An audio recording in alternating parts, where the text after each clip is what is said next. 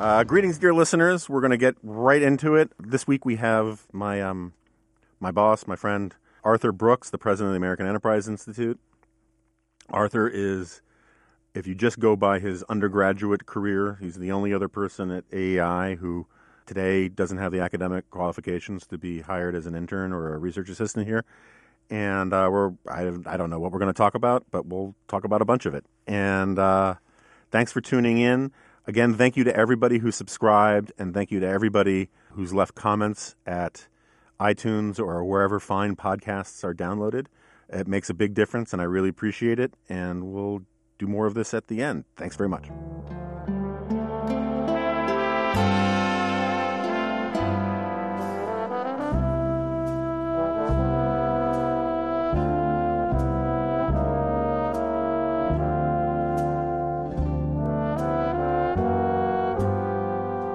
We're just going to jump right into it. Uh, we have this week a, a guest, a friend.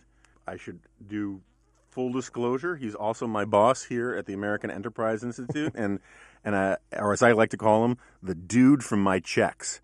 And uh, he is also. Uh, um, and so, I just with that in mind, with that context in mind, I do want to say not only are you a powerful man, you're a handsome man. Well, I thank you very much. I appreciate. I appreciate. That. We played on our, our opening music some music from you. Yeah, yeah, yeah, yeah, yeah. Back, back from the old days. Back from the old days when you were playing, uh, when you were a professional. Fr- oh, so I should guess people should know a little bit more. Arthur Brooks, president of the American Enterprise Institute, formerly an, an actual academic type person at Syracuse, mm-hmm. and and the Rand Corporation before that, which is where you got your PhD. Right. And before that, he was a professional French horn player, um, mostly playing in the Barcelona Philharmonic? Yeah, I played the Barcelona Symphony. I taught at a music conservatory for a while. But for the first six years of my career, which started pursuant to flunking out of college, mm-hmm. and was a chamber music group called the Annapolis Brass Quintet, based in Maryland. I traveled about seven about seven months a year. And during that time, I spent a couple of years on the road with this guy named Charlie Byrd, who's a guitar player. So anybody who's listening to us who's super into jazz knows that Charlie Byrd with the saxophonist Stan Getz bought, brought bossa nova to America right. in the late nineteen fifties. And so he was known as a bossa nova guitar player. And we did a couple albums with him and traveled around with him. And, and, and I, uh, you know, learned a lot about how to be a jazzer during that time. So um, the first question I have is, what's wrong with American horns? Why did you have to play a French horn? Just because that's just sort of a fruity thing to do. I, I think it's kind of a, you know, these musicians are so unpatriotic. You know how they are. No, but seriously, what is the difference between a French horn and like a trumpet or a trombone or any of those things? The brass instruments are all pretty similar insofar as that you buzz your lips into a mouthpiece and it goes through the tube and it comes out amplified out the other end. And, uh-huh. and if you're good at it, it doesn't sound terrible. And they have valves to you know to change the pitches. Now, my my brother pr- played, I'm using air quotes, played the trumpet when I was a kid, and it was just, he practiced a lot, and it was very loud, and the spit valve was a subject yeah. of much fascination. Yeah, absolutely, and, yeah. and, and, and derision. It's uh, the, the trumpet is sh- less tubing, and so it's higher pitched, and uh-huh. the tuba is uh, the largest amount of tub- tubing, and the French horn is someplace in the middle, known for its mellow qualities sitting in the back of the orchestra. Can you passably play them all? I can I can make sounds on all of them. Well, I can I make can, sounds on all of them. Yeah, I mean, I can I can play scales on all of them and okay. all that, but I can actually, uh, particularly when I was in the business, could play music. Actually, on the French horn. Okay, it's an interesting way to make a living. I have to say, it's yeah. not you know, it's not something that captures the imagination of most people. And um, when did you start playing? I started on the violin when I was four. Uh-huh. I started on the piano when I was five, and I started on the French horn when I was eight. Were your parents very musical people? Yeah, my mother was an amateur violinist and pianist. She was my she was actually my accompanist growing up. My dad was a math professor, but was also pretty musical. And they had this they had this when I, when I had some aptitude for classical music, they decided that that was the be all and end all, that I was going to be a classical musician. So they forced me to practice, and what you always do to kids who have classical music abilities, and right. and that's all I did, man. I mean, it was it was everything. I played Played hours and hours a day all the way through my childhood, entering competitions, taking you know private lessons, traveling to you know play with ensembles, and and and the result was a, I mean, by the time I was in high school, I was sure I was going to be a professional French horn player, and sure enough, that's how it turned out. So, on the road, I mean, was it? Forget the music part, right? Forget your artistry. Was it fun, like on the road with other kids who were all into the same sort of thing, or was it just a large number of atomized nerds who happened to be in the same room together? It was fun. I mean, I liked. I was super into music, right. and and there was girls, uh-huh. and that was good. So, and, and, and I had actually had some pretty good friends. And the, and the brass players, by the way, are actually not that nerdy. They're the yeah, yeah, beer-drinking, yeah, yeah, yeah. red-cheeked yeah. peasants of the orchestra. Right. I mean, the nerds are they're they're doing other they're playing the violin or something, yeah, yeah, and, and the percussionists, ace-eating, string-playing, exactly bastards. Right. Yeah, yeah. I mean, the, then you got the guys playing the drums in the back. They're you know Vandals and Visigoths back right. there. So you've got uh, it's there's, there's cultures inside orchestras. You have to understand. So that was, yeah, it was great. And by the time I was doing it professionally, it was outstanding. I mean, right. I was traveling around making my life. I was also making fourteen thousand dollars a year. And, you know. Not that there's anything wrong with that. No, no, no. no. We're going to get to that. I mean, that's not, it's not, it's, it's if you can make more, it's better. But right. I, I was also driving in a van with five guys yeah. uh, all over the country. One time drove straight through from Baltimore to San Francisco for a gig. Nice. Yeah, yeah. So that's good pretty, drive. That's glamorous. Yeah, yeah, yeah. Yeah. yeah. yeah. Must have smelled good in the van. It was great. Yeah. yeah. I once, just to give some context, I once, with two friends from college, drove to uh, Mardi Gras in New Orleans, and the three of us couldn't find a hotel room, so we spent four or five days sleeping, the three of us, in a Buick Skylark. Um, but that's another story for another time. um, yeah. yeah. And uh, it smelled good in there, too. So oh, one time I was actually in, uh, had a concert. This is, gives you an idea of the mentality of professional musicians, all guys. We were in uh, Omaha, and I was playing a concert in Omaha, and I was talking to somebody at the reception afterward, and they, and they said, what do you got next? I was like, I, I, have a, I have to get to Ireland. I have a concert in Ireland. They said, well, when is it? I said, it's the day after tomorrow. I said, well, you're in Omaha. Are you flying out of Omaha? I said, no, we're flying out of Kennedy Airport. And I looked at my friends, and we literally just threw our instruments into the back of the van and tore out the parking lot and drove straight through something like twenty-two hours or something to get to the airport and barely made our flight. Nice. Yeah. Yeah. Um, that's planning for you. And so what made you want to quit that glamorous life? I actually so – I was playing in this quintet and traveling around. Um, I, I moved to Barcelona because I met a girl. Uh-huh. I didn't actually meet the girl in Barcelona. I was on tour in France, and I'm, I was on this step out on stage, and, and I'm playing, and I look out in the crowd, and there's this beautiful girl smiling at me, which was, you know, not all that uh-huh. frequent a thing. So I made a mental note I was going to talk to her after the concert, and, and I made a beeline for her after the concert and started chatting her up. Turns out she spoke not one word of English, and she wasn't French. We were in Dijon. She, uh-huh. Turns out she was uh, uh, an, ex- an exchange student from Barcelona.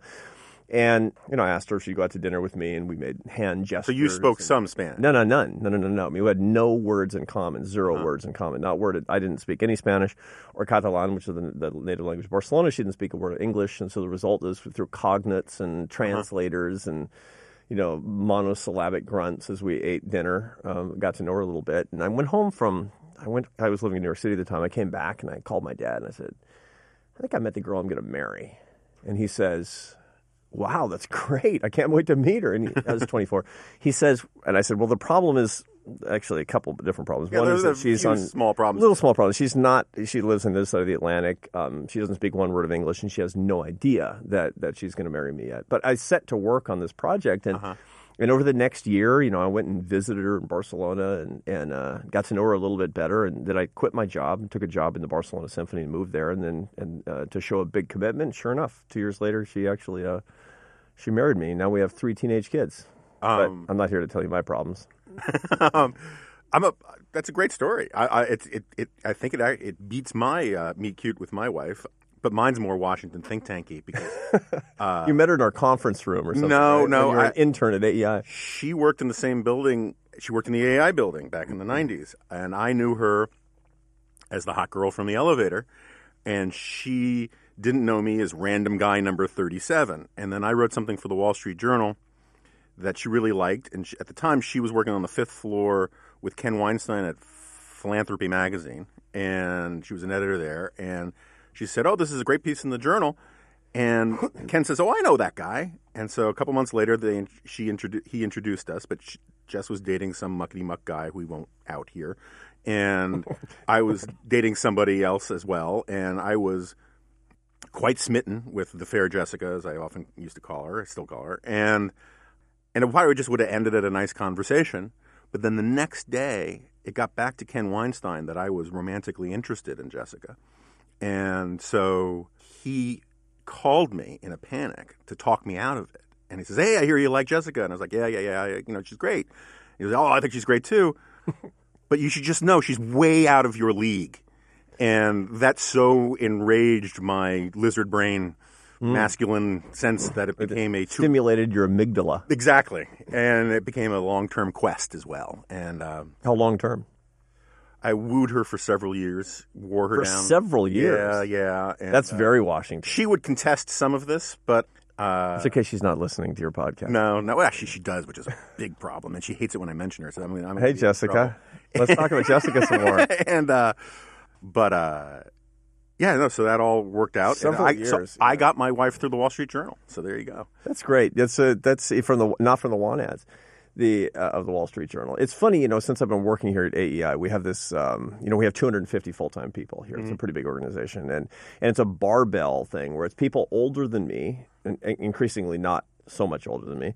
And right, because there's were, a ceiling there, right? Yeah, yeah. kind of. Yeah. Like death. Death. Heaven. So, the, and then there's the people who are younger, like yeah. way younger, yeah. uh, in their in their late twenties and early thirties. And and I've noticed, you know, I've gotten to know these a lot of these young people. eighty-five percent of A E I is newer than me because I've been right. I'm starting my tenth year as president, and I get to know this, a lot of these young guys. And uh, and you know they'll be dating a girl, and, and I'll say, so how's it going with that girl you've been going out with? And and and I'll say, oh, it's just fine. How long have you guys been going out? And they'll say, like eight years. This is Washington D C. There's a lot of that. And, and and they'll say, you know, what do you think I ought to do? I say, I know exactly what you should do. You should get down on one knee, man. Yeah, and yeah, it, it's uh, but this in Washington D C in, in these pretty highly mobile and and. And ambitious professional environments, people tend to go on and on and on and on. Yeah, because it's like extended job interviews. Kind of. Yeah, and that's one other piece of advice I always would give people is that if you if if, if you're pretty sure you found the one, go ahead and, and take care of business. And because it's having kids earlier is a good idea, getting married earlier is a good idea. But I want to sort of switch gears. Oh, we, we we could probably figure out a good segue for this, but let's just let's just crash through it. Or we could just do some bump music and come back from an ad for. Something. What are we advertising? uh, we're good on advertisements for this week. Um, the American Enterprise Institute before the end of the year. That's right. That's right. If if you're inclined to give, you could give to the American Enterprise Institute, and that would uh, um, maybe would improve my parking situation here. It, but anyway, it would get you into heaven. So that's not theological advice, by the way. I. I Because uh, that would violate our tax status. It would violate our tax status. It would also interfere with my spiritual life. Well, all right, so you bring up your spiritual life. And one of your core areas of research, which ties into getting married and having kids and all of that kind of stuff, is uh, happiness, right? Yeah. And what made you want to go into studying happiness in the first place? So I, before I came to A E I, I was a I was a professor at Syracuse University. You mentioned that, at the Maxwell School of Public Affairs. And I was teaching public policy analysis and... When I came up for and got my promotion to full professor, and by that time I had tenure, I had this kind of existential question. What's the purpose of having lifetime employment? Now, you know, everybody listening knows their professors, knows how the situation works. You're a tenured professor, you could kill a dude and not get fired. Yeah. And so what most people or what a lot of people use that protection for is to become less productive and to be, product, be protected from, from, from less productivity. That's wrong. I mean, the whole idea of the tenure system was to be able to do new things mm-hmm. with relative impunity, to to say daring things. I thought, huh, I'm going to dedicate the rest of my career as a researcher. And at that time, I was completely convinced I was going to be a researcher and a scholar and an intellectual for the rest of my life. And creative work is what I like the most. And so I said, well, what could I do that was that answers the question that I most want to know the answer to and that other people want to know the answer to as well? Clearly, people want to know how to be happier. So I went into the, I'm a behavioral economist to begin with, I went into the business of, of well-being, of, of life satisfaction, of flourishing, how to live a good life, of human dignity, basically. And, and I started writing books on that subject. And I tell you, it's never bored me. Mm. And I've learned a lot. And I've actually changed a lot of things in my own life as a result. So what are the, I mean, I've heard you do this before, but it's going to set me up to where I want to go. What are the things, you, you have a checklist of the things that give us happiness, that that contribute to our ha- happiness in the in the proper sense. What's the Greek word? Eudaimonia. It's uh, it means it's a good life well lived. Right. Aristotle talked about this. Right. It's not just as opposed to hedonism. Right. So, what are the? It's five or six things. It's four. It's four. So basically, the, here, here's how to think about it in a nutshell. Okay. So here's happiness one oh one in in three minutes. The short course. Right. About half of your happiness is genetic. It comes so. your mother really did make you unhappy, right. in a very real way. Um, it's sitting on your genome, your proclivity toward toward mood, right. effectively good or Some bad. Some people are born miserable bastards. Yeah, and if exactly right. And if your parents are gloomy, grumpy people who tend to, by the way, to be attracted to each other, so you have homogamy on happiness, mm-hmm. you're going to tend to be an unhappier person. That's your baseline. Like forty-eight percent. How do we get that is from these identical twin studies where identical twins uh, are separated at birth. And and then they're brought back together and given personality studies at about age forty. And but not for the purpose of the personality study, right? This is all... not some evil scientist thing. Because these, these twin studies are fascinating, and yeah. they sound like the kind of deranged, creepy stuff that people like you would do if you had no ethical framework, right? Yeah, yeah, no, that's, that's right. not why they were done. I, and I appreciate the fact that you just assumed that I do have an ethical framework, Jonah. But I've heard you talk about your ethical framework. My, I know, it's right. So blah, blah, ethics, blah, blah. Yeah, yeah. Anyway, so yeah, in these studies, what happened was this is this is usually between the nineteen thirties and nineteen sixties when when women had twins, identical twins, and it was an unwanted pregnancy, the children would be born and given up for adoption. Uh-huh.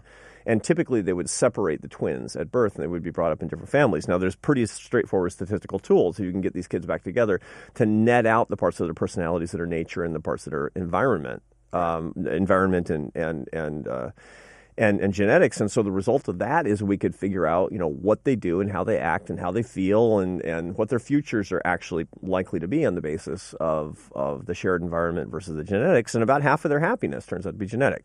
Okay, another forty percent or so is circumstantial. Mm-hmm. So, you know, what's going on in your life? You know, Jonah gets this huge new contract from Fox News or National Review or the American Enterprise Institute, uh-huh. and his star is rising, which, by the way, it is, because when you see his new book, it's going to blow, blow everybody's mind. Yeah, yeah. And uh, you know, it's going to be great. And, and, and that's going to make you really, really happy. And then something's going to come along within the next few months that's going to bring you down a little bit. And so the slings and arrows of, sure. of life. forty percent. The last ten percent is based on four factors that are entirely under your control, Jonah. Mm-hmm. And and that doesn't sound like very much, but if I basically said you have a ten percent likelihood of not dying of some dread disease, if you do four things, you do those four things all day long. Depending on what they are. Well, know. for sure, indeed. That's yeah, a I mean, good point. Yeah. yeah. I mean, yeah. E- eating the liver of an innocent old lady, I wouldn't necessarily do, but not necessarily. But I have to I, know more. I, that's why I need yeah. more data. Yeah. Anyway, right. but but you get my point. Uh, yeah. Okay. So these things are relatively innocuous. You have a, a happiness portfolio to get your full ten percent. And by the way, this also changes your luck. So the forty percent, the circumstantial tends to change as well, endogenously with this as mm-hmm. years go by. You have to do four things in in proportion. You have to think about four things and add into the account of four things: faith, family, friendships, and work. Mm-hmm. Those are the things. And the biggest problem that almost everybody listening to us is, you know, you've got a lot of prof- pretty successful professionals listening to us because everybody knows that The Remnant is the preferred podcast of hedge fund billionaires. That's everywhere. right. That's right. That there's an, an overemphasis on the on the work part of the happiness portfolio. And we tend to, especially men, especially middle-aged men, we tend to marginalize the first three parts, faith, family, and friendships. What you need is to remember, and by the way, when I say faith, I don't mean my faith. I mean, right. I, I invite anybody and everybody to become a Catholic like me, but the, the right. data say... Just for the record, listeners, Arthur is winking wildly when he says, I don't necessarily mean my faith, but anyway, we'll let it go. uh, that's, uh, that's, the, that's the appropriate disclaimer to that, but it, it's uh, the data show that faith is faith, that, that, that Jews and Catholics and Muslims and Buddhists... Who, who who actually seek transcendence through their faith, they they tend to get the same levels of life satisfaction, but a super high. Mm-hmm. I mean, it's a really super significant thing. So even people who who who are looking for secular ethics or looking for systems of transcendence through meditation, whatever, primal scream therapy, Rolfing, mm-hmm. you fill in the blanks. Do it seriously, and, and you're going to get a lot of juice from this. So this this is I'm not being uh, I'm not being chauvinistic about this. Mm-hmm. The second thing is family, and family's pretty straightforward. Right. Friendships are really important, especially for guys. The loneliest people in America are sixty-year-old men. Yeah. And the reason is because they've systematically forgotten how to have meaningful male friendships. Yeah. You know, you're you're really good at work. You got colleagues. You're sociable. Right. You're domesticated, basically. Meanwhile, your wife is probably going to be better at having friendships because they're in different social circumstances typically. And by the time you're sixty, the likelihood that your wife is your best friend are six out of ten. Right. The likelihood that your wife says that you are her best friend are three out of ten. Mm. That's that's not necessarily unrequited love, but it, let's let's call it asymmetric friendship. Right, right, right. And that actually sort of speaks volumes about yeah. what's going on. So it's very important to maintain friendships so that people don't get lonely. And the last thing is sanctifying your ordinary work, turning your ordinary work into a divine thing to do. And the way to do that is real simple: serve others. The point of work is service. Everything that you do is supposed to serve other people, to bring people to become their best selves as well. If you do those four things, faith, family, friendships, and work, uh, you're going to dominate that ten percent. You're going to torque the forty percent of circumstances, and you're going to be less focused on the fifty percent that's sitting on your D N A. A couple small questions, and then I want to ask you a bigger question. So isn't isn't somewhere in there, like, there's this data that shows that experiences are more highly valued than, than things, right? Yeah.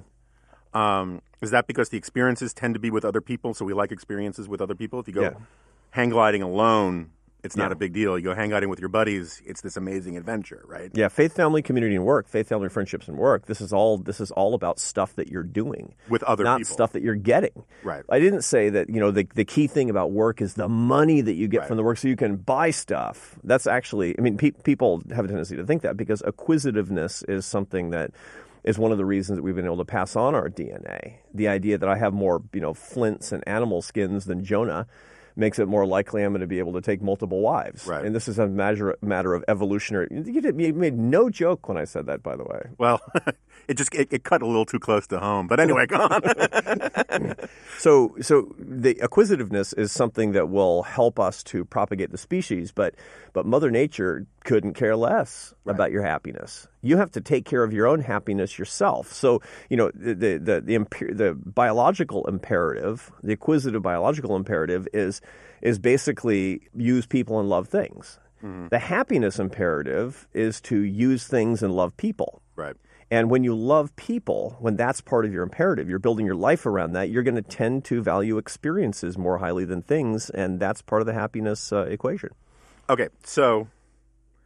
Uh, this is a pretty good setup for where I want to go with this. Um, and I know you had a place you were going, man. Yeah, I feel yeah, like yeah, yeah. so we're not we're, set up here. We're not, no, no, no, no. We're not going to do. Um, we're, we're yes, try- you can have a raise. oh, I was going to. That's that's later. We're going to. Um, we don't do a lot of rank punditry here, you know. Right. And so, and I don't want to talk to you too much about politics, but the, we do rank policy analysis. That, that's right. That's right. I mean, I'm I'm an outlier around here because I actually do punditry, which means I can make, you know, the, you know, a pundit in. So you fit, actually, when I think about it, you fit much more of the definition of a pundit in its original meaning from India, which is a wise man and a scholar and a master of philosophy and literature and all and art and all these kinds of things. In America, a pundit has simply come to mean somebody who's willing to make any prediction imaginable so long as he's not held accountable for it, and is willing to change it so long as there's, you know, free shrimp and an open bar involved. And so I'm I'm the I'm an American pundit. You're more of an Indian. I'm pundit. a Himalayan master. Yeah, there okay. you go. Um, so when people ask me why Republicans are so much worse at politics than Democrats are, and I mean the sort of messaging, nuts and bolts, yeah. expressing fake sincerity better, right? All that kind of stuff the, the Democrats are better at typically. I have this sort of standard answer. And I don't mean it in the pejorative sense in which it initially sounds. Republicans are more normal people. And what I mean by that is if you look at your typical Republican politician, or even your typical rank-and-file Republican sort of uh, activist, they tend to be this a certain type. Someone who, you know, graduated school, graduated college, got married, worked in a business, a profession, started a business maybe, uh, goes to church, had some kind of success in life. I think of like someone like, I don't know, like Ron Johnson, right? You know, Ron Johnson is a good guy, and then he gets fed up by watching the news about how badly everything's run, and he says, I'm going to go to Washington and fix it because I know how to fix a business, right. right? And they go to Washington, and it turns out that Washington is nothing like a business. And so part of the problem, I, so I think that on the one hand, I think this is a problem for Republican politicians in the sense that they come from a, a worldview that is kind of a bubble, where they think that the world that they grew up in is a normal American, and they take that as an example of, and they take that experience as their framework for everything, and then they come to Washington and realize that Washington not only doesn't work like a business, but that their frame of reference is only good for a certain sort of heartland swath of America. But there's a But then there's a broader uh, sort of cultural problem, which is that a lot of the rhetoric and policies of the Republican Party are aimed at that same mindset, right? One of the things you talk a great deal about is earned success, right? This idea that it doesn't have to be money. It's this feeling of being wanted, of being needed, of making a meaningful contribution for your own self, that, that you were needed, that, that, that you made a mark in this world that was valued. And Republicans tend to assume that most normal people get that stuff from someplace other than Washington, right? That they, because that's where they get it. They get it from their family. They get it from their church. They get it from their community. And it turns out that there are an enormous number of people in America who don't get their sense of earned success from those things because civil society is so atrophied in large parts of this country that they have this hunger to belong and to feel like they're part of something larger than themselves. But they can't get it from civil society because in their life they, they don't have any family breakdown or community breakdown or just the sort of atomization that we see in, in society today or the sort of polarization that we see where people retreat to digital platforms instead of real communities, you know, virtual communities instead of organic communities.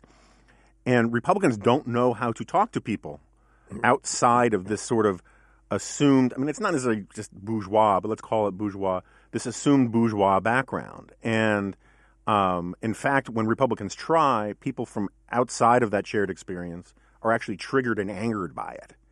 And how is it that conservatives can learn how to talk to – I'm not doing a great job explaining my, my question here, but – No, the premise is great. But the the, the, the – you know, I wrote I recently wrote this column um, on one of my big pet peeves, which is I hate one-thingism. Mm-hmm. When people dedicate themselves entirely to one thing, yeah. they're kind of monism. Right. They right. are. Yeah. Um, I read the column. It's a great column. I mean, it's, I, and I agree completely.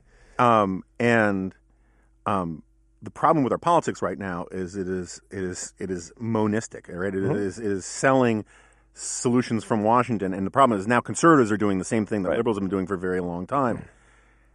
Unless you fix the civil society stuff, unless you find avenues of meaning and multiple avenues of belonging at the grassroots, at the ground level, then people are going to continue to look to Washington to solve these things in ways um, that, A, Washington can't, and B, that are going to make people even angrier when Washington fails. Yeah, it's make it's writing checks that nobody can actually cash. Right. This is it's not funded.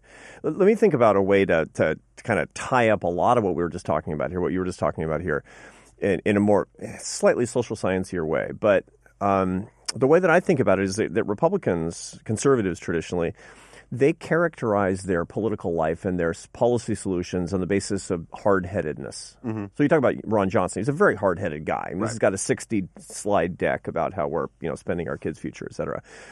Democrats, liberals, they typically define themselves on the basis of their soft-heartedness. Mm-hmm. And and the whole idea is a lot of empathy. It's uh, what they believe to be quite compassionate. Um, they tend to look at the least of these in our society.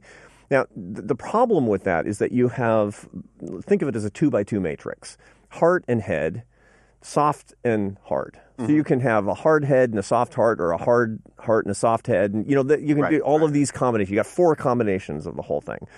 Republicans are hard-headed.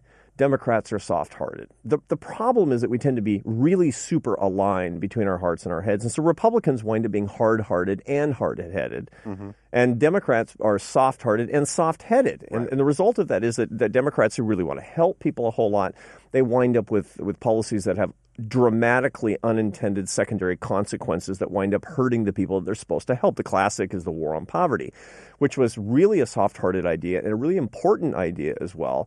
But instead of basing it on hard-headed realities about men and women's need to work and to earn their success and to be part of civil society, it started to substitute for those institutions, which was a soft-headed set of solutions, and it has wound up entrenching poverty and creating dependency. And by the way, spending twenty-two trillion dollars over the past fifty years. Meanwhile, Republicans who are really, really hard-headed have talked about solutions that involve work in exchange for welfare, making sure that people can be productive members of society, um, of the manifestly obvious truth that personal responsibility is every bit as important as economic opportunity, even in, in, in communities, and that, that families need to remain intact, and we have to create incentives for this, have translated it down to their own hearts and become hard-hearted in the way of saying that when I see a poor person, the poor person is probably lazy. And somebody who's been a victim of discrimination, well, probably they're just whiners. Mm. That's really problematic. Now, now, it gets worse, Jonah, because when you get into a, a really highly dysfunctional political environment, you can wind up not just having hard-hearted, hard-headed Republicans and soft-hearted, soft-headed Democrats. You can wind up having people who are in the the, the, the worst possible quadrant of the matrix, who are who are hard-hearted and soft-headed. Mm-hmm. Who are sort of discriminatory, or, or they, they, they look at poor people with disdain, and their solutions are basically to just park them and give them more money to make them more dependent and try to forget about them. I mean, it's the kind of things that we often see, even among Republicans today, often in, in, in American political life, where you see people that, that don't seem to have very much empathy or compassion for people who are at the margins, at the periphery of society, and at the same time are advocating solutions that will just take care of them, man. I'm not going to I'm not going to reform any entitlements. It's like, whatever. That's the, the, the quintessentially worst place we can be in American politics. Where do we want to be? The answer is we want to be soft-hearted, hard-headed people. We right. want to look at the people at the periphery of society as our brothers and sisters with a radical solidarity, understanding that there's a true equality of human dignity between the poor and the rich and blacks and whites and people, all of us together. Mm-hmm. And we needed we need hard-headed solutions to make sure that we hold everybody to the same standards of decency, to the same standards of responsibility, and that we understand that along with the radical equality of human dignity, you have the equal limitlessness of human potential. That's what conservatives, where we really should be, and, and by the way, that's where liberals should be too. I, I agree with all that in in theory, in an abstract, and in principle, and, and in all these high. I mean, my two by two matrix is more than is not more than abstract to you, um, but let. Let me, um, mixture of cynicism, devil's advocacy, uh, put it a different way to you. So the human, as, as I write in this book I got coming out, as you know, um, you know, the, as, and you know this stuff. Well aware. At, uh, you know, order it in advance on Amazon, folks. um, you know this stuff far better than I do. There's this thing called Dunbar's number, right? Mm-hmm. And Dunbar's number says that the brain is basically wired only to actually know but somewhere between one hundred fifty and two hundred people, because that's the evolutionary environment we grew up in, right? right? And that holds fairly constant constant around the world and in our own lives. And for me, Dunbar's number is another way of sort of putting something that the way Friedrich Hayek talks about it, where he, he talks about how there's a microcosm and a macrocosm. And in the microcosm is all of the stuff about social solidarity, family solidarity, the source of meaning, the places where we get most of our happiness. And this is the small group or, or platoon. This is where, where in, uh, in evolutionary terms, we grew up.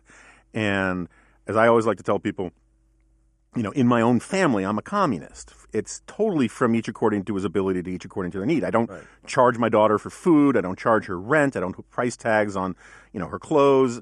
Um, don't? No. I mean, we may get there. She's fourteen. But yeah, um, yeah, yeah. I mean, maybe this is what I've been doing wrong.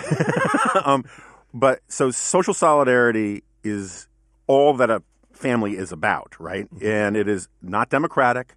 It doesn't operate on Enlightenment principles of the rule of law or any of that kind of stuff. It is it is essentially a dictatorship, or in my case, a matriarchy. But it is sort of, uh, sort of oligarchic. Yes, and and and the rules are not based upon sort of Enlightenment notions of rights and all that kind of stuff. I get up, you know, as as as, as a friend of mine likes to say. Um, You know, I'm the yeah, this this family is a dictatorship, and I'm the dick, and um and I'm the tater, and so the problem is is that, uh, and that's how it works. My, my dad always used to say the single most corrupting thing in life isn't money, it's friendship, because if a friend, if if someone called you out of the blue at here at A E I and said, "I'll give you ten thousand dollars if you give my kid an internship," you'd say, "Screw you," right? right? If one of your oldest friends called you and said, you know, my kid's had a rough time, but I think he's getting his stuff together, and I could really use some help.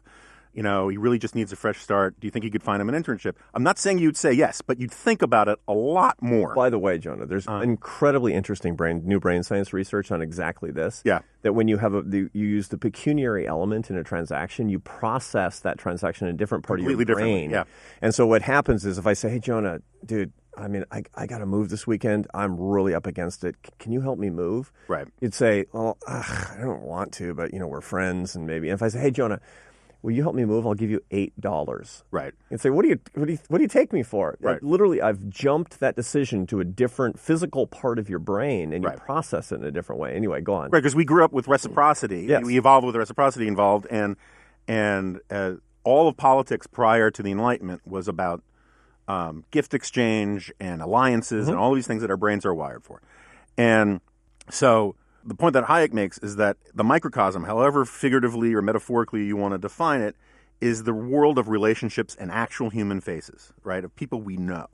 And the macrocosm is the what he calls the extended order of contracts, mm-hmm. property rights, abstract individual liberty. Mm-hmm. Um, right.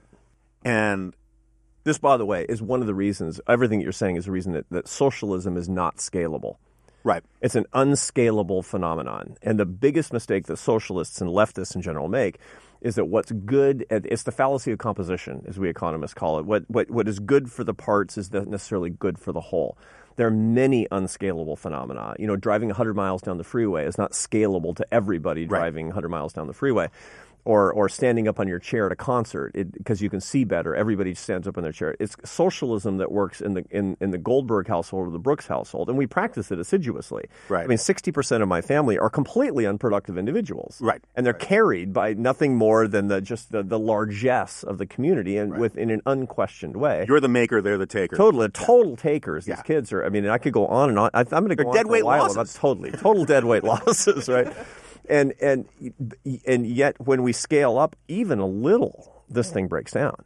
Okay, but so this, so this is making my point, right? Yeah. I think that socialism is essentially it, it pings our our tribal sweet tooth for tribalism, and right. it's just it's tribalism of class, right? But before you were talking about how we should see every American as a person of dignity and worth, and all these kinds of things, and as a Christian proposition or a religious proposition, I totally agree with that. As a matter of law, I think I agree with that. Right. But as a matter of politics, isn't the same problem of scaling socialism apply to scaling any of these public policies to the federal level? And w- wouldn't there be more hap- just more raw happiness and contentment and feeling and self-worth mm. and earned success if we pushed as much of this to the most local level possible? Because when people actually have orient themselves towards other human beings at a local level who know them and know their personalities, they feel more respected, they feel more needed, and the entire orientation of trying to incorporate the stuff that you're talking about, which I think is laudable and all the rest, at the federal level may not be may not have the same problems that the unscalability of socialism has, but it also runs into scale problems. I mean, sure. the, the founders, one of the reasons they set up the country the way they did is they didn't think you could have a country this big run from one place. Yeah, right? Absolutely. Look, so, so Jonah, you'd make an outstanding Catholic. And why? Because you just, just subsidiarity. Subsidiarity. Yeah, yeah. You've you just articulated a principle, a church principle of subsidiarity, and, and basically it says, if you can do it at the family level, don't do it at the neighborhood level. You can do it at the neighborhood level, don't do it at the city level, and on to the state and to the federal government. That's absolutely true. But and the reason and the galaxy is, and the galaxy and the, the absolutely the. You know, our intergalactic policies are breaking down and creating an, a nation of takers, a planet of takers. You know, the the the but, but the reason for that is not just the unscalability. It's not just the, the fallacy of composition. It's not the mathematical problems with it. It's the dignity problems that come along with this. Right. I mean, that as as big a problem as anything else, especially for us as conservatives, is to re, is to realize that there's something profoundly alienating At, at, at taking your cultural constructs from a faraway capital. You, you really want to, you deserve to be able to figure out what your norms and ideas and, and, and community standards are at the level of your family and your neighborhood and your community. And to say, well, look, if it's not illegal, I guess it's, you know, it's expected. Or, you know, or if we don't have a law for it, I guess it's somehow acceptable. because we're setting standards at some some faraway capital. That's a hugely alienating. It's an an, an, an unhuman thing to do, which is why the church has gotten involved in this over, mm-hmm. over the past few hundred years. A- and also, it's impractical. Right. It's an extremely impractical thing to do. Okay, so when I'm talking about soft-heartedness and hard-headedness, this does not necessarily mean that we need federal policymakers who are who are making uh, soft-hearted, hard-headed policies. There's lots of stuff that we shouldn't be doing. I mean, most of the things we do in Washington, D C, we actually shouldn't be doing, and, and it's leading to this exercise in futility, leading to massive frustration that we're talking about, all these checks you can't cash, leading us back to the beginning of the conversation. Um. Okay, I mean, I, I, I get that, and I think that's a good answer. It still doesn't. There's something unsatisfying. You, you look unsat. You don't look satisfied. I'm not. Sat, I'm not entirely satisfied with it because I mean, one of the trends I've, you know, I've. What had, do you want from me? Uh, let's talk this. To, well, let's na- talk na- about now that you've set me up for my my raise request, like it really does. No, but uh, it seems to me. I mean, we are. How to put this? I've had Ben Sasse on here a bunch of times, right? And we talk about, and I've had you. Ben Sasse has been on more than me. He has, yeah. Originally, we talked about doing one together, but then it turned yeah. out senators are busy. And um, the people's business and all. All that stuff, yeah. And plus, he goes off and he works concession stands at football stadiums and drives Uber. And, you know, there's a, it's, it's possible that he's actually really like yeah, that. He picked me up in an Uber X the other day. It was weird. Yeah, I know. um, all right, so I guess the, the, the problem was I still don't see how we... It seems to me that we are living at a moment where, I mean, I, I know you don't want to talk about the President of the United States or the current predicament of the Republican Party, but we are living at a moment where the the normalcy I ascribed to conservatives earlier, mm. um, I think for sort of long-term cultural reasons having to do with the nature of the economy and, and the declining role of religion in life and all sorts of other external factors. But the same problems that they had cocooned and protected themselves from, the same trends, they're starting to go go away, give into as well. I mean, like well. identity politics. Identity politics, um, looking to Washington as the solution, right? Uh, of of you know, I, I consider, and this is something that my uh, my other wise and powerful and attractive boss, Rich Lowry, and I argue about a lot. Rich is a defender of what he calls benign nationalism, and I think that. The word benign does an enormous amount of work in the phrase benign nationalism. Mm-hmm. It's sort of like friendly murder. You know, as mm-hmm. long as you put a friendly in front of it, you can make almost anything seem nice. You think it's almost oxymoronic. Almost, not quite. I mean, because I, I do, I, I'm a big believer that all uh, all poisons are determined by the dose. And so a little nationalism, as, as Rich defines it, is a healthy thing because it helps hold... polities and societies together and find some common cultural frame of reference and right. language, right? So you want homeopathic nationalism. Yeah, that's right. My favorite my favorite holiday... That's a new thing, by the way. We have to... We're going to write... Yeah. my, my favorite holiday is Thanksgiving, which is not a patriotic holiday. It's a nationalistic holiday, right? right? It predates the founding. It is based upon giving thanks to God for these providential things that you you know you should just count yourself lucky for ham, having. It's grounded in sort of earth and soil. And it's not about... It's not about getting anything. It's about showing your gratitude, and and that's my that's the kind of nationalism I like. So how is this different than patriotism, by the way? Just because for people listening, I know you have a difference between them. Yeah. So patriotism is creedal. Okay. And patriotism patriotism includes some of these chunks of nationalism, but right. in a, the cocktail. This is the homeopathic dose of nationalism exists in patriotism right. in the way that you like it. That's right. right. That's okay. right. If to to take the ingredient nationalism out of the cocktail of patriotism and and. grow it on its own, right, uh, in some sort of petri dish, yeah. is a bad idea to me. But to say, I, you know, America's messed up, it's the source of evil in the world, which we heard a, a Senate candidate who almost won the other day say, right. and at the same time be talking about blood and soil, effectively takes the patriotism away from the nationalism, leaves nothing but the nationalism. That's right. That's and right. that's the huge, that's a huge problem. That's right. And so one of the, you know, uh, Werner Sombart, this famous German social scientist, right? He asked the famous question, why is there no socialism in America? And the standard answer is because we didn't have a feudal past.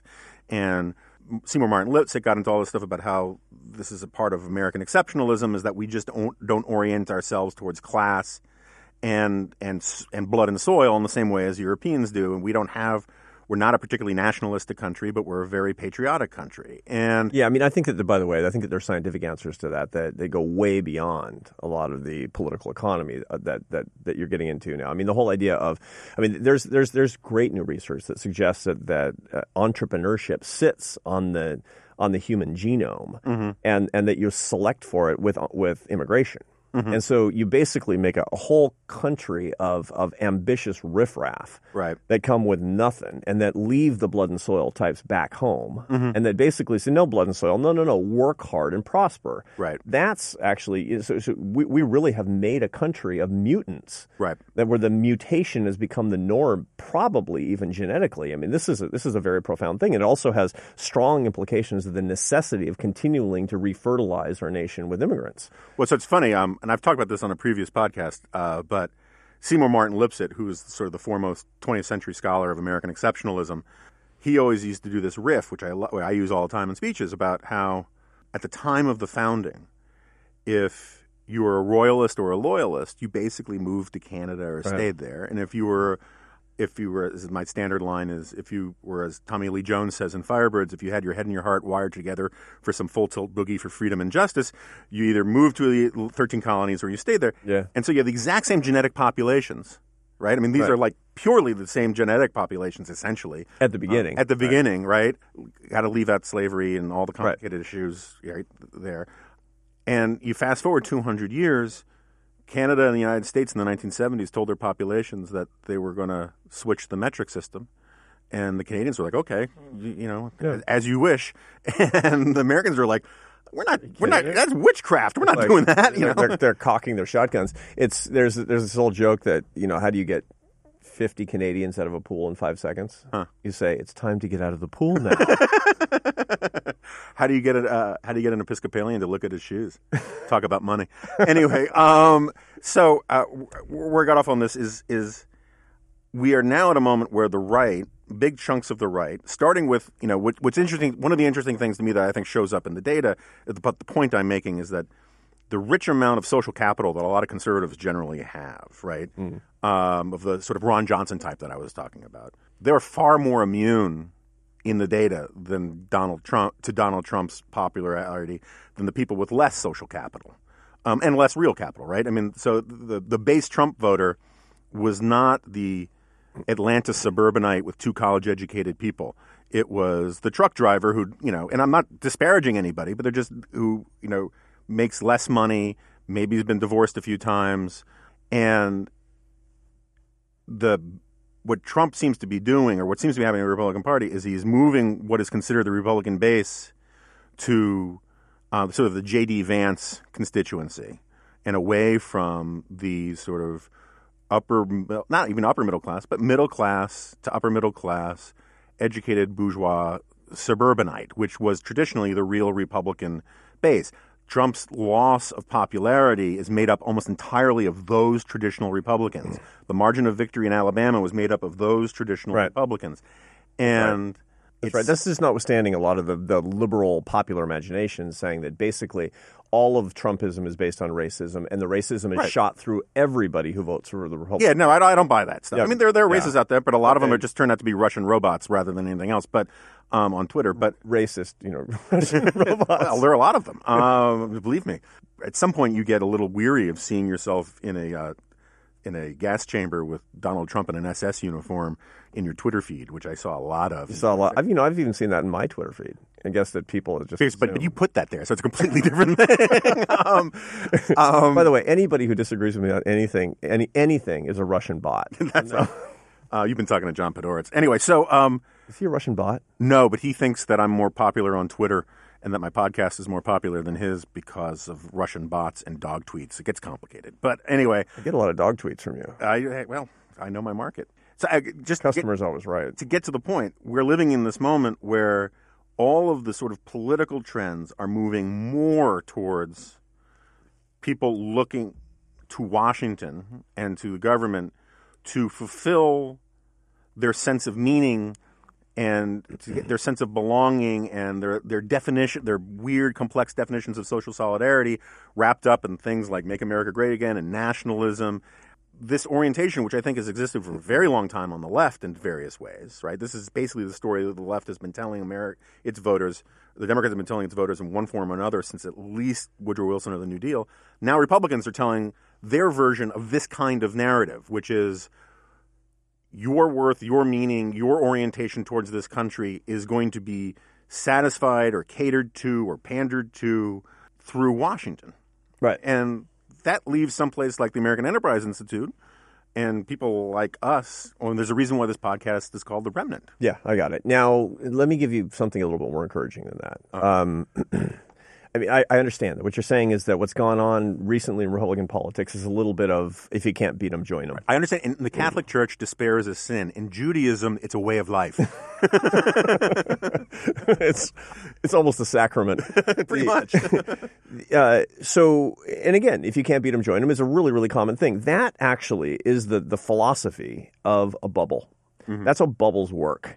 You know, what we had for the longest time, all the way through two thousand four, two thousand five, two thousand six, people said, oh, man, we're going in a real estate bubble. This does these these real estate prices, particularly in southern sunny markets, don't reflect underlying prices and values. I'm staying out of this. I'm staying out of this until two thousand six, two thousand seven, when if you can't beat them, join them. Let's go flip some condos in, in, in Naples. And that that actual Rubicon crossed by people who are otherwise sensible, who they said, I guess it really maybe isn't a bubble, and in any case, I might as well get in on it. That's what ultimately bursts that bubble. Mm. So I actually believe that there's that, that we are on a political bubble in mm. America today. And again, you're the you're the pundit. I'm just the I'm the Himalayan sage, and you know, we're not known for our familiarity with current events, but you, you I actually think this looks uh, there's a non-trivial parallel set of parallels between what's going on politically in the United States today and what was going on in financial markets in two thousand six, two thousand seven, and early two thousand eight, where people were running up on a certain way of thinking, saying that, you know, maybe it does reflect underlying new political realignments. I, I don't think it does. I think that we're in, in a profound disequilibrium. I think it's going to break, and it's going to break ugly. Mm-hmm. That doesn't mean it's going to do good things. We're going to go back to a thousand flowers blooming, and that, you know, the the way that you and I see the world, which is uh, about this equality of human dignity, about limitlessness potential of potential, about the things that made us conservatives in the first place. Uh, I don't think that we're necessarily going to go back to that place immediately, but I think that the current the current political situation as we see it, where virtually everybody is looking to Washington, D C for their not just their sense of meaning, but their in their sense of purpose, but rather their sense of sustenance. Mm-hmm. You know, if you're going to get it, you're going to get it from Washington. I, I don't think that's going to remain. I think that you're going to, you could have leaders that could burst it. I think you could have uh, events that show that it's it's uh, it's it's really a false idol, and people tend to turn away. Then you're going to start to see political realignments that, that wind up pulling the Republican Party away from it. I mean, the zombie apocalypse of the twenty eighteen midterm, who knows what that's going to mean for for for politics realigning in this country. I think we're going to look back on this time and say that, that what the Republican Party looked like, and as a consequence, what the mirror of the Democratic Party looked like, I think that was a relatively short-term phenomenon. And we... if I knew it would come next, of course, I would be a hedge fund manager, not a think tank president. And yeah. Oh, well, okay. My economic circumstances would be different. But, you know, I, I just don't think – I don't see it in such stark terms. Mm-hmm. I think that as an historical matter in the United States, that we've run up on political bubbles a whole bunch of times, mm-hmm. and that the American political equilibrium is different and better than what we typically see today. And that's, I think, where we, we will ultimately tend. No, I, I think that's fair. And, and some of the stuff I was putting out there was for devil's, devil's advocacy purposes. Um But, uh, another Vatican term, by the way. I, I'm I, I am well aware. Look, I, there is there are, there are there are Catholic the whole thing. There are few people of my tribe who have been more public defenders of your your your. Do you almost that, say your you people? No, I was going to say your little bingo organization. But um, anyway, uh, all right. So I know I've kept way too much of your time already, but something I've asked, I think everybody who's been on this, what one thing when you came to Washington, either shocked you or surprised you the most, or would shock or surprise listeners who aren't in Washington? And I'll just give you quick examples of what some other people said. Steve Hayes had something about how this idea that we all just want to go to Georgetown cocktail parties, and that's why we say and do what we do.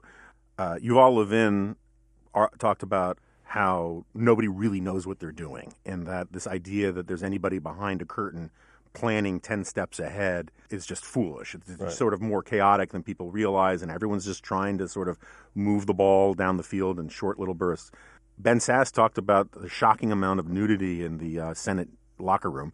Um, so it doesn't have to be a serious thing, or maybe it can be a really serious, disturbing thing. But what what hmm. what, what, what thing sort of shocked you the most? Well, I, I'm not a Washington guy. I was in Syracuse, and before that I was all over the place. I've never lived That's here. One of the reasons why I want to ask you. Yeah, so I'm, I'm really um, I'm from outside this yeah. place. I haven't been here. I've only been here for the past ten years since I've worked here. And when I came here, I was really expecting – I mean, I came here as the president of A E I. So immediately I got thrown into this pond. Into the political pond, into the policy pond. And I thought I was going to find what I always thought about politicians, you know, congressmen, that they're venal, that they're greedy, that they're careerists, that they're ambitious and power hungry. And, they're, you know, frankly, they're not very smart. Mm-hmm. That's what I really thought I was going to find. And I, you know what? I was wrong in the main. Now, I can find people with those characteristics, but in the main, when I'm talking to members of Congress, they love their country. They're smart.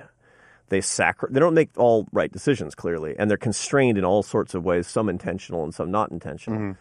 They they they want to make sacrifices for the country that they live in, and they're making huge sacrifices. I mean, I know this guy, Raul Labrador. He's a yeah. Republican congressman from Idaho. I mean, he's got to, like, take fifteen flights to get yeah, home, and yeah. he's got to go home every weekend, and he does it again and again. And yeah. he, he doesn't do it because, you know, that's the best way to make money. On the contrary, he had to put his business on hold and yeah. or have somebody take over his business. And so I've been just incredibly encouraged at how good the people are on the Hill, that the senators and, and House members are on the Hill. I mean, on the uh, by the way, Democrats and Republicans. I disagree with a lot of the Democrats. I disagree with a lot of Republicans at this anymore. Yeah. Who it's we're the remnant after all.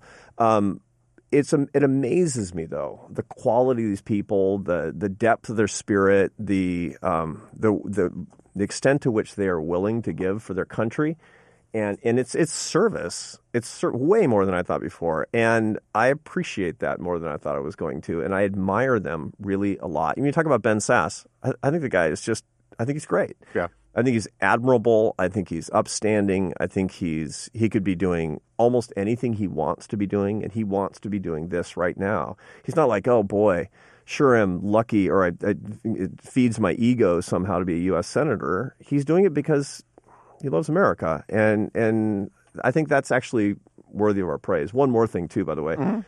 This is the Washington, D C, despite what people think who are listening to us, you know, outside of the Beltway, who like to dump on D C. It's an unbelievably high-quality place. It's just the, the quality of things here is so in- incredibly high. When I first came here from Syracuse and I was visiting, deciding whether or not to take this job at A E I, I went into a restaurant and uh, like a fast food place, takeout place, like an Indian takeout place, and there was nobody behind the counter. And for a long time, it was just me and this woman standing there. And she finally she turns around and she says, "Do you think there's a really bad hostage situation in the back?" And I thought, that sophistication of joke with a complete stranger is something you'd never see or you'd never hear in Syracuse. It just never occurred to anybody. And I realized that that's probably not the best example of high quality and humanity, but it, it, it endeared me to the place, and that's one of the main reasons I moved here. Well, let it fall to me that I think that the incredibly upstanding and And, and intellectually sophisticated people of Syracuse are perfectly capable of making hostage jokes. And if they're listening out there, uh, vote for Jonah Goldberg for Congress from Syracuse, mayor um, of Syracuse. And um, now about that race. No, we, we, we'll, we'll get to that off, off, off, off air. By the way, congratulations on the success of this podcast. Well, thank you. Uh, Bouncing around among the top podcasts, yeah, which is we're, fantastic. We're, do, we're doing well. Um, Just shows that the remnant maybe not be might not be such a remnant, Jonah. It's possible. You might have to change it to the you know the majority. Yeah, I would love for the remnant to end up being an ironic title. That would be wonderful. Yeah. Um, but no, it's it's it's it's going better than I thought it would. I'm not as self-conscious about it as I thought I'd be, and I still think there's something really weirdly, off-puttingly narcissistic about it, but... So what's your point? But I, I know, I, I guess I'm kind of digging it, and um, it's doing better than I thought it would. I, we've got a lot of feedback from people that I need to stop talking about how I don't know what I'm doing, but I still feel like I don't know what I'm doing. And what's funny is, like, poor Jack Butler, who's not on a mic right now, but he's sitting over there in his ball, with his ball gag and his leather onesie, and he is in charge of uh, um, putting this thing together, and... It's been a steep learning curve for him, just with like how to do the the move the things around. And it's very weird that it's already like this top one hundred, you know, top fifty podcast most days of the week. And, you know, what's my, the secret? What do you think is actually, why do you think it is? Well, I've read you a, can't diagnose your own success, but still, I've read a lot of Bigfoot erotica on this podcast, and it turns out I don't out, even know what that is, but I heard it is a thing. It is a podcast. Thing. I it came up simply because I was talking to Andy Ferguson in one of the most popular podcasts we've done, because Andy Ferguson, and and I don't even remember the context of it, but I had said at some point, you know, people are into weird things like Bigfoot erotica, and he didn't believe me that it was real, and then other people like emailed me, and that's not real. You mean like a, Sasquatch erotica? Yeah, yeah, yeah, yeah. Not, not. I'm sure there is. You know, what is it? Rule forty-three, Rule forty-four, Rule thirty-four. Uh, in his ball gag, Jack is holding up fingers so I could figure out what the, what I'm supposed to call it. Rule thirty-four is oh. that if there's uh, it's something along the lines of, if you can think of a thing, there's porn for it, and. Uh. Um, But so, yeah, there may be just large, lower, you know, large-footed person erotica, but that's right. not what I'm talking about. There's actually a thing called, you know, Bigfoot erotica. If you go into Amazon, there's lots of it. And so we read some tasteful bits on here, and it became a thing. It's very strange. And then last week we did uh, Donald Trump erotica, which is was which was a little too satirical for my light, my tastes. And um, that exists too. That it all exists. And so I just found. Um, uh, It's disturbing, you know, I have to yeah. say. It's it's you, you find out about the world. You could almost um, come up with almost any proper noun you can think of and put the word erotica after it, and you'll find something on Amazon for it. there's, so there's a community. Yeah, um, These are the little platoons. well, no, so but, like, this, I mean, I know we're I know we're just doing B S chit chat here, no, but this is a real problem that the internet creates in in our country, which is that in the old days, right, prior to the internet. If you were, let's say, a pedophile, right? Very difficult to meet and form a community with another pedophile. Right. I mean, it's just like, it's a hard conversation to bring up at the church social. It's, you know, you know, it's it's it's it's hard it's hard to sort of test someone to see if they're into it too. And uh doesn't mean there weren't pedophiles and stuff, but it was they were scattered around the society. They were basically in the shadows. And now, because of the internet, forget pedophilia, because we still do a pretty good job of keeping them at bay. But any creepy, weird thing from the alt-right to, you know, whatever, you can find people who will affirm, support, and magnify your commitment to something, because all of a sudden you real you feel like you were right. part of something. It's, there are two things going on, connectivity and anonymity. Right. Those are the two things. When you put those two things together, you get really super, you get uh, communities forming that you don't want to form. Right.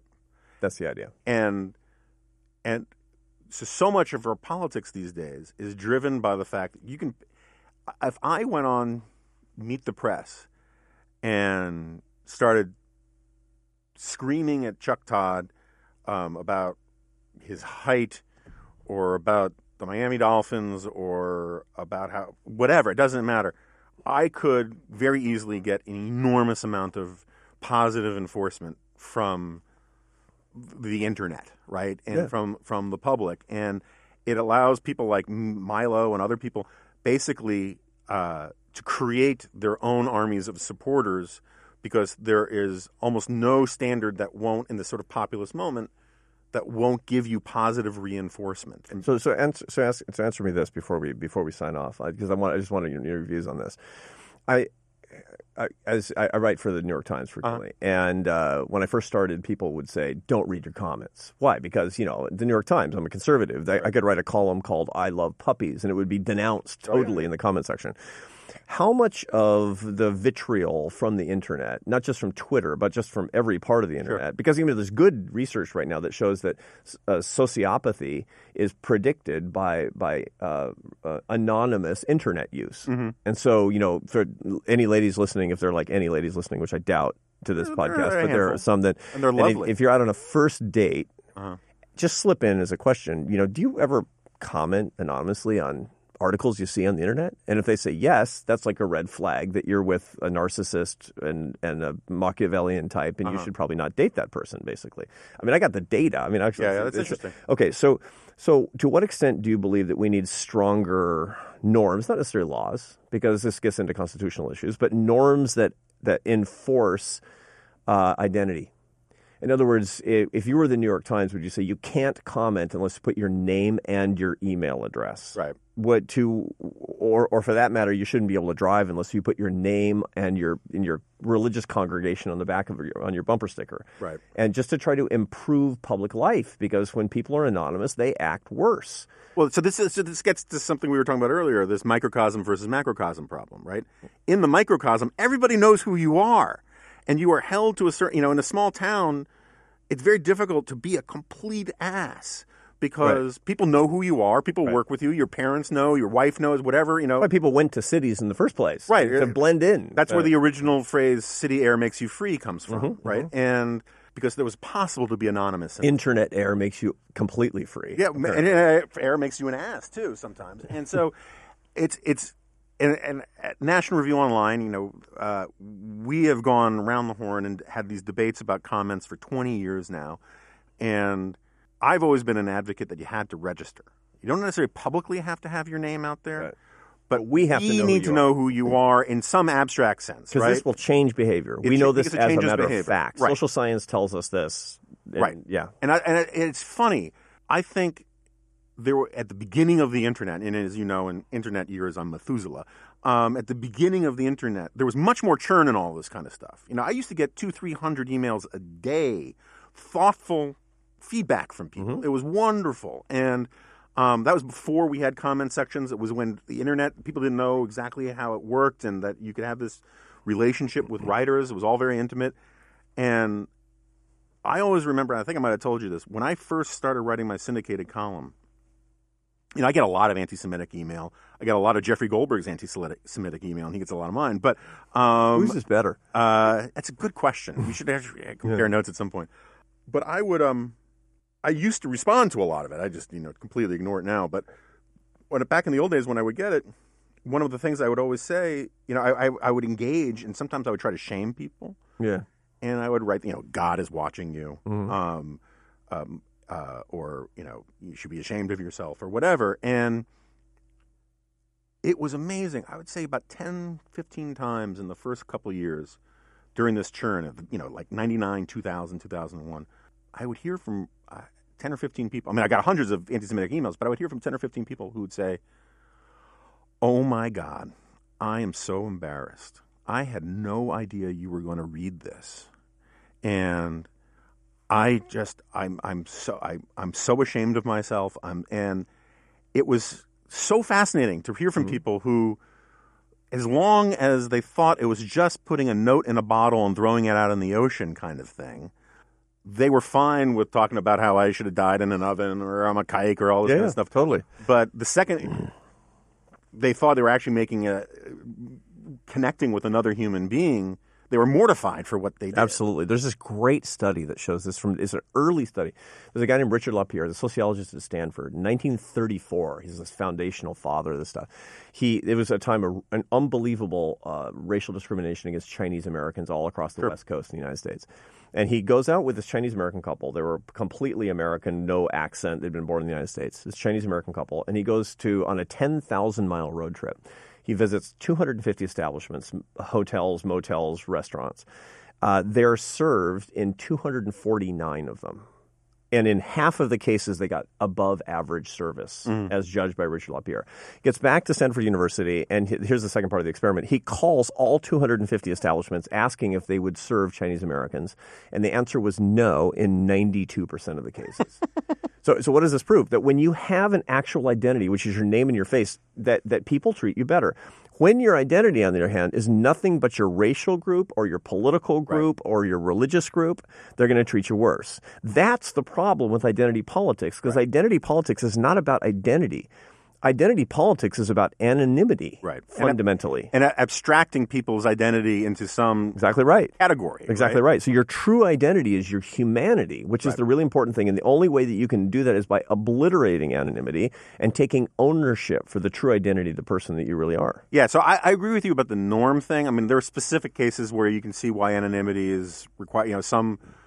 some lawyer or somebody who's, you know, there's there have been lots of Twitter accounts that are anonymous because they're people who are, will lose their job, and you can see some of that stuff. But as a general proposition, I think anonymity is a bad idea because, in part, I've and I've told this to young writers and people who've I've, who said, "Oh, I want to start a blog," back when there were a lot of blogs, but I need to do it anonymously. And I said, you know, part of the problem with, and this is the long trend, which I guess is backed up by all the research you're talking about, anonymity tends to make you more of an ass because you have less responsibility for the things that you said. You feel like no one can actually lay a glove on you personally. Yeah. And so you start attacking people more personally, knowing that you're safe behind this duck blind, as it were. Yeah. And so I agree with that in principle.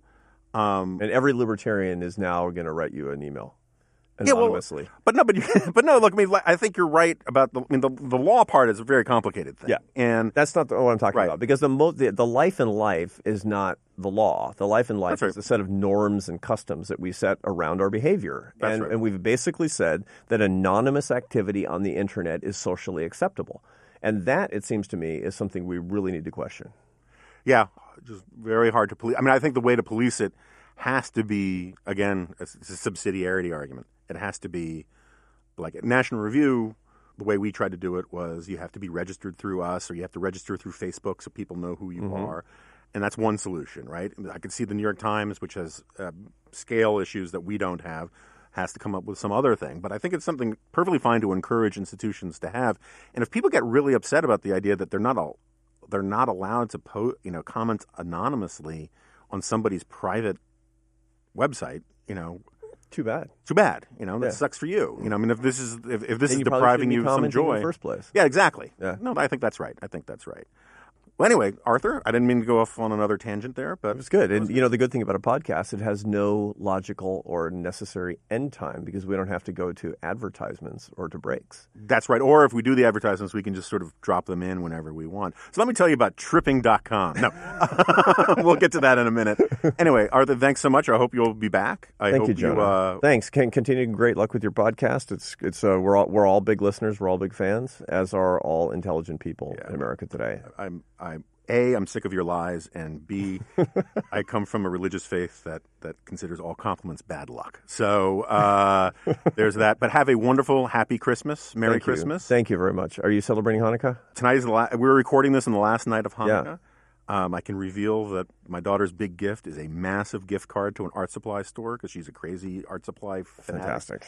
And then we're going off to Hawaii to celebrate Christmas with my wife's family. Um Uh, in a couple days, so it's. I hope you. Bad. I hope it's fantastic, and uh, we look forward to twenty eighteen that was um, even better than twenty seventeen. Certainly, it will That's... be at the American Enterprise Institute, and the fortunes of the of the remnant will only grow. Yeah, well, that's way, way to set a, a nice low bar for your annual report next year. Better than twenty seventeen. All right, man. Thank you very much. Thanks, Jonah.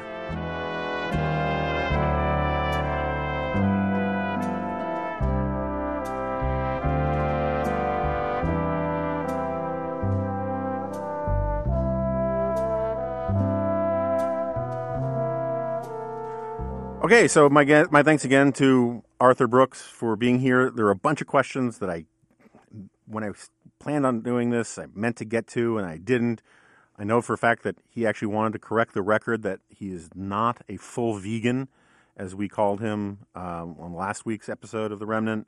I also apparently referred to the famous Princeton quote-unquote ethicist, pro-eugenics, pro-infanticide, pro-animal rights philosopher uh, Peter Singer as Paul Singer, who's in fact a billionaire um, and donor to many good conservative causes. And while I'm not exactly a uh, lickspittle to my the corporate fat cats who fund the various institutions that um, make up the various institutions on the right, I see no reason why I should inadvertently suggest that Paul Singer is guilty of favoring infanticide. So I apologize for having said that last week. As I said, I'm heading off to uh, Hawaii in a couple days. My, I know it sounds super glamorous, and I'm delighted to be going. The reason why I'm going to Hawaii is that Hawaii happens happens to be the closest warm beach to Fairbanks, Alaska. Um, which is where my wife and her family are from. And so there's a long history of sort of people snowbirding or whatever you call it back and forth from Alaska to Hawaii. And we're going to spend uh, Christmas with my wife's family, or big chunks of it. My wife has a big family out there. And it does remind me of an important uh, advertiser to this place, uh, tripping dot com. They are actually not paying for this advertisement this week, but they are going to be back in twenty eighteen, and and it would be great if we could still get our uh, the number of referrals from this podcast into the record by the end of the year. So I figured I would might as well give them another plug.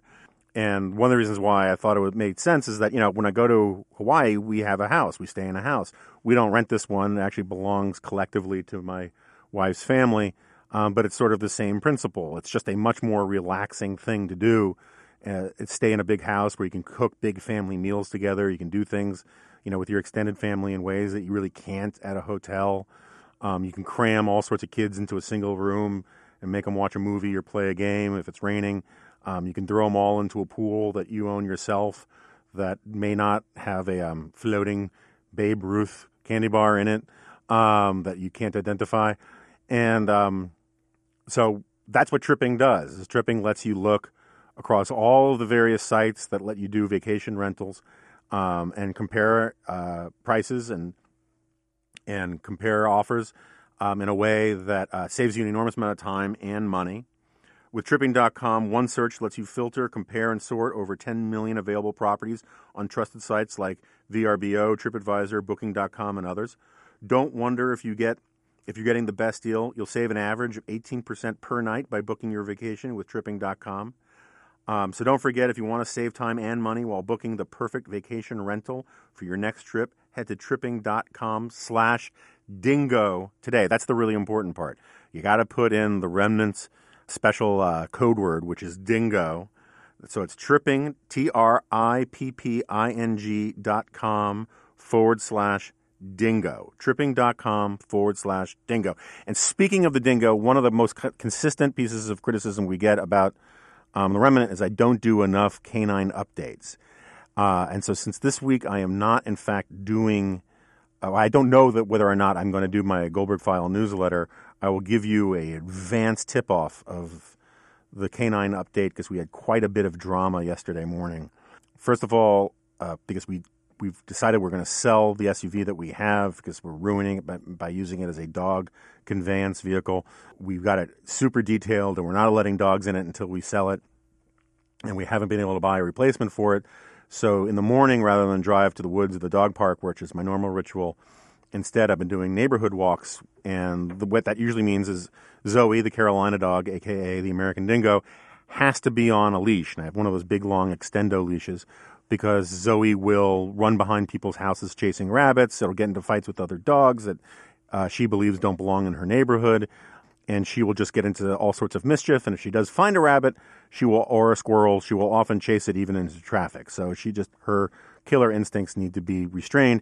And Pippa actually listens to orders quite well, and um, uh, all she needs is to chase a tennis ball, and so she gets to be off-leash, and Zoe gets to be on-leash. Anyway, uh, on Monday morning, we're walking up a uh, side street heading home, and I let Zoe chase after squirrels when she's on the leash because I figure she can't catch them. Well, she caught one. And I hate this. I mean, I, people think it's funny, and you know, D C is wildly overpopulated with squirrels, but I actually hate watching cute things kill other cute things, and it really bums me out. So anyway, but she caught a squirrel because she's fast. I know it doesn't look like it, and she's shaking it. The squirrel's letting out a terrible sound, and I yank Zoe away, and the squirrel breaks free. So now Zoe's furious at me for causing her to to, to drop her prey. And Pippa, all of a sudden, becomes like this different dog. You know, Pippa is actually an English Springer Spaniel, comes from very good sort of breeder. Uh, my father-in-law actually used her for quail hunting before we took her back, took her from him. And so she thinks it's her job to start chasing this poor limping squirrel who's hiding under a car. Zoe's freaking out. She's on her hind legs, pulling against the leash, and she, and so Pippa grabs the squirrel, and I'm yelling now at Pippa, drop it, drop it, drop it, you know, hopefully, you know, leave it alone. The squirrel's kind of playing dead, and Poor Pippa looks at me like I don't know how this is all supposed to work. And for the first time I've ever noticed, she points at the squirrel. She lifts up one paw and like aims it at the squirrel. And I was like, Dad, look, I've I've got your, your squirrel here. I know it's not a quail, but this is, you know, your squirrel. And Zoe's like, let me have my squirrel. And I'm screaming at these dogs. And Pippa doesn't understand why I'm not, like, congratulating her. And every time the squirrel thinks the coast is clear to get up, she, you know, Pippa then sort of holds it down with her paw and then points at it again for me. And it was such a dramatic, weird spectacle and not the way I wanted to start my week. And this was after, earlier that morning, this is like at six forty-five that morning um, on Monday, I'm in some, you know, cul-de-sac side street in my neighborhood, and some teenage girl comes out of her house, and another teenager is driving a car, and I guess they're carpooling, and she's picking up her friend, and the girl opens the passenger side door, and Pippa tries to get in the car. And so there's like, like... Zoe, you could not kidnap that dog because she's got very strong stranger danger drives. But Pippa is just like, oh, these seem like nice people. They're going on a car ride. Maybe they're going to the park. And she tries to get in the car. I'm like, no, Pippa, you can't go with them. So anyways, a lot of drama for a Monday morning. And um, um, and I figured I would at least share that with you guys. Uh, Jack, uh, now that you've had the ball gag out of your mouth, is there anything else that we need to talk about? Uh, well, first, I just want to say that I had not actually heard any of this dog drama before you said uh-huh. it here, and man, that's intense. Yeah, it was like a scene from The Fox and the Hound or something, um, or perhaps a, like a, uh, a uh, either a Disney version of The Revenant or like the Revenant version of a Disney movie. Yeah, no, it was it was grim, and I feel really bad because I'm sure the squirrel did not have, you know, I mean, Zoe heard it bad, and I probably should have let her keep it to put it out of its misery and. But I just didn't – the whole scene I just didn't want to be involved in. And it was just bad. And um, and if I let Zoe keep it, she would try to bring it home. And if you ever tried to get a squirrel out of Zoe's mouth, it's not fun. But at this point, I don't know. I mean, she's probably into low double digits of squirrel kills, which is – if people who have dogs in squirrel areas know, squirrels are actually pretty hard to catch. And I just don't like any – my daughter hates any talk of animals killing animals. She thinks that they all border – you know, just order food from – like Uber Eats or something, and the, um, and so it just it was an ugly scene. Um, oh, so don't uh, listeners, we are so full on music right now that we are going to take a breathing period as we still try to figure out what we're going to do for our permanent music. So probably shouldn't send us any new music right now um, until we figure out what we're going to do next. But if you have other listener feedback or comments, you can send them to uh, the remnant pod at gmail dot com. We also have a uh, Twitter account that we don't really know what to do with quite yet.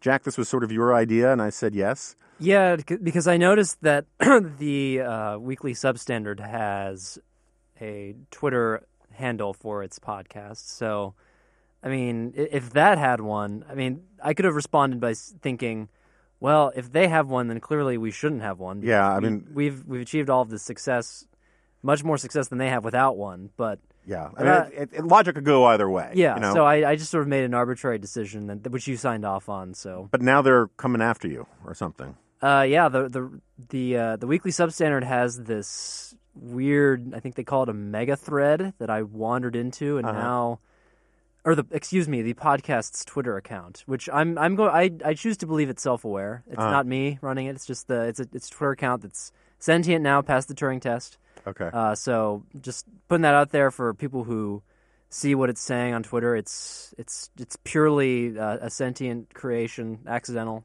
Ultron, Skynet, what what have you. Uh, but yeah, I've wandered into the mega thread, and I, I don't know what to do. Uh, I'm probably going to extricate myself from that because it just seems like a very strange place. Yeah, that sounds like it. Okay, so uh, the Twitter account is Jonah Remnant, or at Jonah Remnant, I should say. And thanks to everybody for tuning in. We are going to try to have another podcast next week. We're going to record it tomorrow, um, which is Wednesday. Uh, I'm not exactly sure um, exactly what's going to go on there. It's it's complicated, lots of moving parts. But I don't think I'm going to be recording one in Hawaii because I'm in Hawaii. I'll be in Hawaii. So Merry Christmas to everybody. Happy New Year if we don't do one for next week. And thanks again for listening in.